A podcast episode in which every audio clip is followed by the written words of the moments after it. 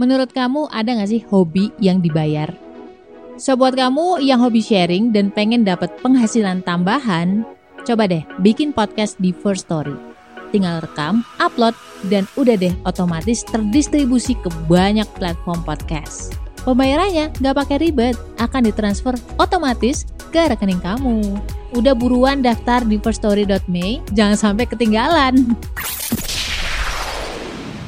First Story. Teman-teman terima kasih ya yang udah sering mampir ke podcast gue Alhamdulillah, Masya Allah Gue cuma bisa ngedoain yang terbaik buat kalian Baik di dunia maupun juga di akhirat. Terbaik bukan menurut kita loh ya Terbaik menurut Allah. Kita tuh apa sih? kita tuh apa sih? Ada juga teman-teman yang DM gue minta maaf juga Karena gak bisa balas satu-satu Gue gak, nggak selalu online. Biasanya gue tuh nge-online Mencatat buah pemikiran gitu ada salah satu teman yang DM juga, Kak kapan-kapan bahas podcast tentang siapa itu Allah. Kadang aku sebagai hamba yang lalai dan masih berdosa, suka mikir Allah itu siapa sih? Kok kita harus menyembah dia? Makasih Kak. Oke, ini pertanyaan dari orang yang punya pemikiran mendalam. Tapi harus berhati-hati. Pemikiran mendalam itu energinya besar. Ya, ibarat kata, kalau lu mau memanah, tenaganya kuat, energinya kuat, tapi kalau sampai salah sasaran, atau sasarannya nggak tepat, ya,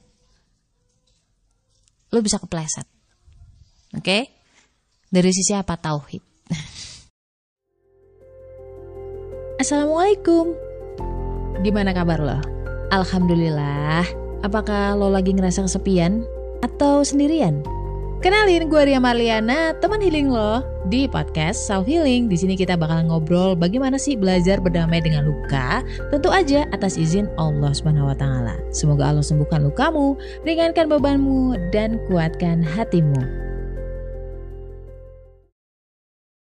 Gua berkhusnudon, si penanya ini sudah ngaji tentang tauhid dan akidah. Karena itu basic banget ya basic sebelum mempelajari syariat itu adalah tauhid. Jadi kita nggak akan pernah mempertanyakan kenapa sih harus sholat, kenapa sih harus ini gitu. Atau minimal mempertanyakan itu bukan untuk mendebat Allah atau mendebat syariat, tapi untuk mencari tahu secara ilmiah manfaat-manfaat sholat untuk kesehatan kita atau manfaat puasa untuk kesehatan kita itu beda beda case ya. Nabi Ibrahim pun itu pernah meminta Allah menunjukkan kuasa Allah dalam menghidupkan yang sudah mati. Nabi Musa juga pernah meminta agar bisa melihat Allah. Biar apa? Biar semakin kuat beliau dalam menjalankan syariat Allah atau menjalankan perintah Allah. Tujuannya apa dulu nih mempertanyakan sesuatu? Bener nggak?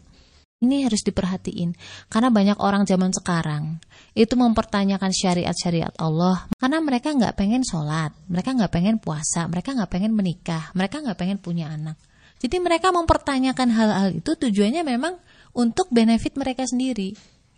Sayang banget gitu, udah dikasih modal pemikiran yang baik, pemikiran yang mendalam dari Allah, ini tidak digunakan untuk berterima kasih kepada Allah, tapi untuk mencari pembenaran. Bahaya, sayang banget hidupnya. Ini gue gak ngomongin yang nanya, ini ngomongin yang lain yang di luar gitu. Gue berkhusnudan yang nanya itu tujuannya adalah untuk semakin dekat dengan Allah gitu loh. Makanya gue tadi bilang, ini orang ini udah bertanya tentang tauhid, teorinya tentang Allah, Asmaul Husna udah tahu dia gitu. Cuman ketika dia mempertanyakan itu, itu berarti dia menginginkan pendapat yang sedikit berbeda gitu loh. Kalau kamu tanya, Allah itu siapa? Tentang akidah, tentang tauhid, itu kayaknya bukan ranah gue gue bukan domainnya di situ gue bukan ustazah. Tapi ketika lu nanya siapa Allah buat gue nah gue bisa jawab. Seperti ginilah analoginya. Seorang Ria Marliana lahir di istana. Presidennya adalah Pak Jokowi. Begitu lahir gue sudah ada tugas yaitu apa? Melayani Pak Jokowi.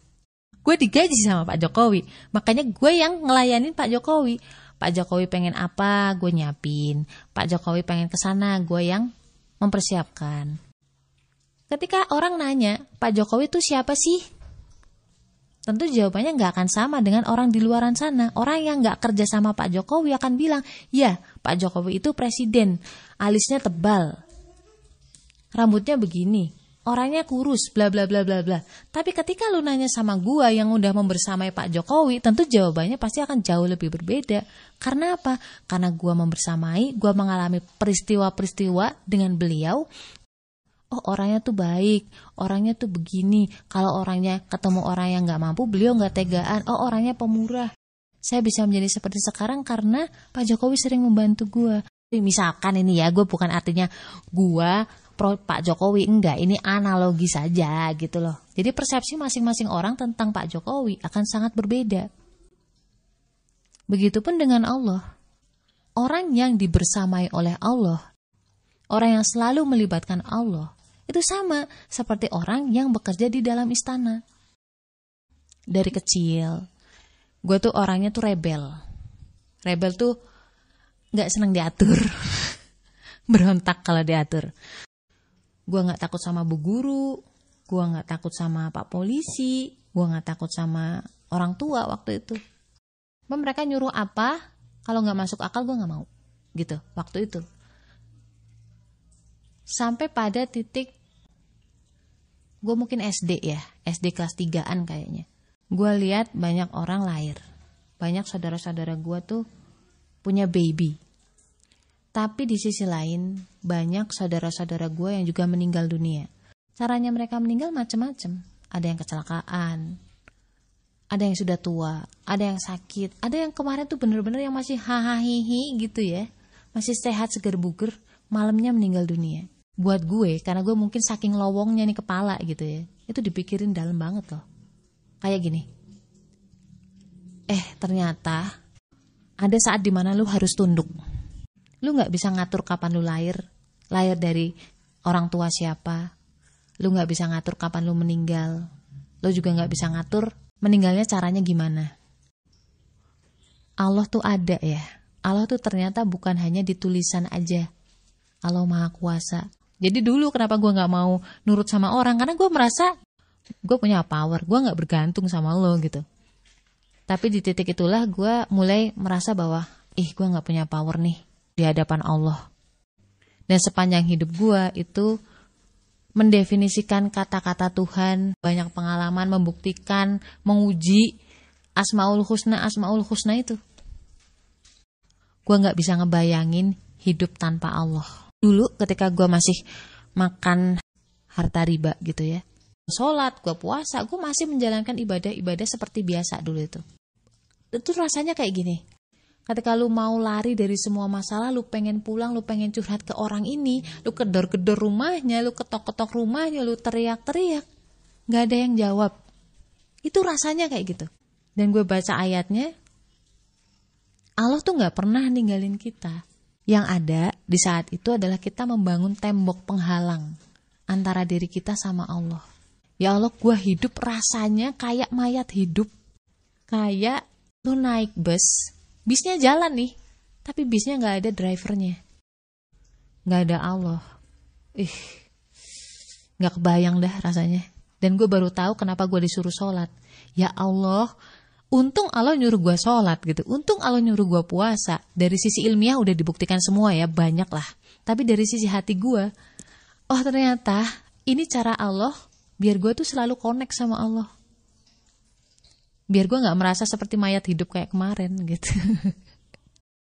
Coba bayangin. Kita sendiri yang ngeyel melanggar perintahnya Allah kita sendiri yang kena ketidaknyamanannya harusnya ya sudah sepantasnya kan kita juga yang ngeberesin tuh. Ya kan? Ini nggak saking baiknya Allah. Kita dituntun untuk membetulkan itu semua plus masih diganti. Yang lebih baik secara dunia masih dikasih pahala coba. Plus diampuni dosa-dosa yang kemarin. Kurang baik apa Allah? Jadi buat gue pertanyaannya bukan kenapa sih kita harus menyembah Allah? Kalau menurut gue itu nggak make sense di akal gue harusnya pertanyaannya adalah kenapa sih kita nggak beribadah kepada Allah? Kenapa sih kita nggak menyembah Allah pertanyaan itu lebih make sense lebih logis buat gue karena itulah Allah yang gue kenal sebaik itu Allah gitu. Ya kan? Kita punya teman baik nih. Eh kita malah bikin dia kesel. Kita malah melakukan apa yang dia tidak suka. kita nggak pernah berterima kasih. Ya malah jadi kayak kita nggak tahu diri banget gitu loh, ya kan? Itu baru sama temen, gimana kita sama Allah? Gue cuma pengen berterima kasih aja lah. Sama lah kayak misalkan gue kerja sama Pak Jokowi, gue dikasih banyak fasilitas sama Pak Jokowi. Kan secara otomatis ya sebagai warga yang tahu diri, ketika Pak Jokowi dijelek-jelek kan kita terus jadi pengen meluruskan, bener nggak?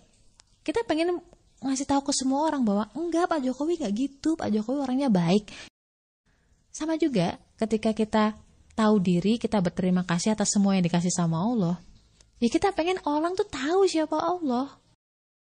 Ada banyak pertanyaan-pertanyaan hidup di dunia ini yang jawabannya itu harus dialamin sendiri sampai ajal, sampai kita mati.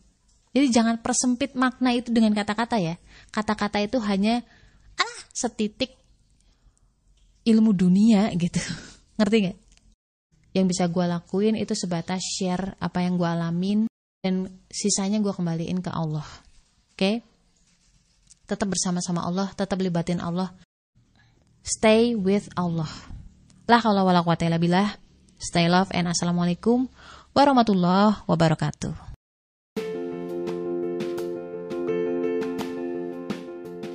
Kenapa sih golongan darah B itu pelupa, susah banget ingat nama? Orangnya juga cuek, nggak pekaan, nggak perhatian. Kenapa coba? Bedah itu semua dari buku cerita tentang karakter golongan darah B dengan judul Beauty in a Beast. Order sekarang, link di bio ya. Buat teman-teman yang pengen nambahin cerita gue atau pengen nanya-nanya, boleh banget klik link komen di bawah. Di bawah mana? di deskripsi box.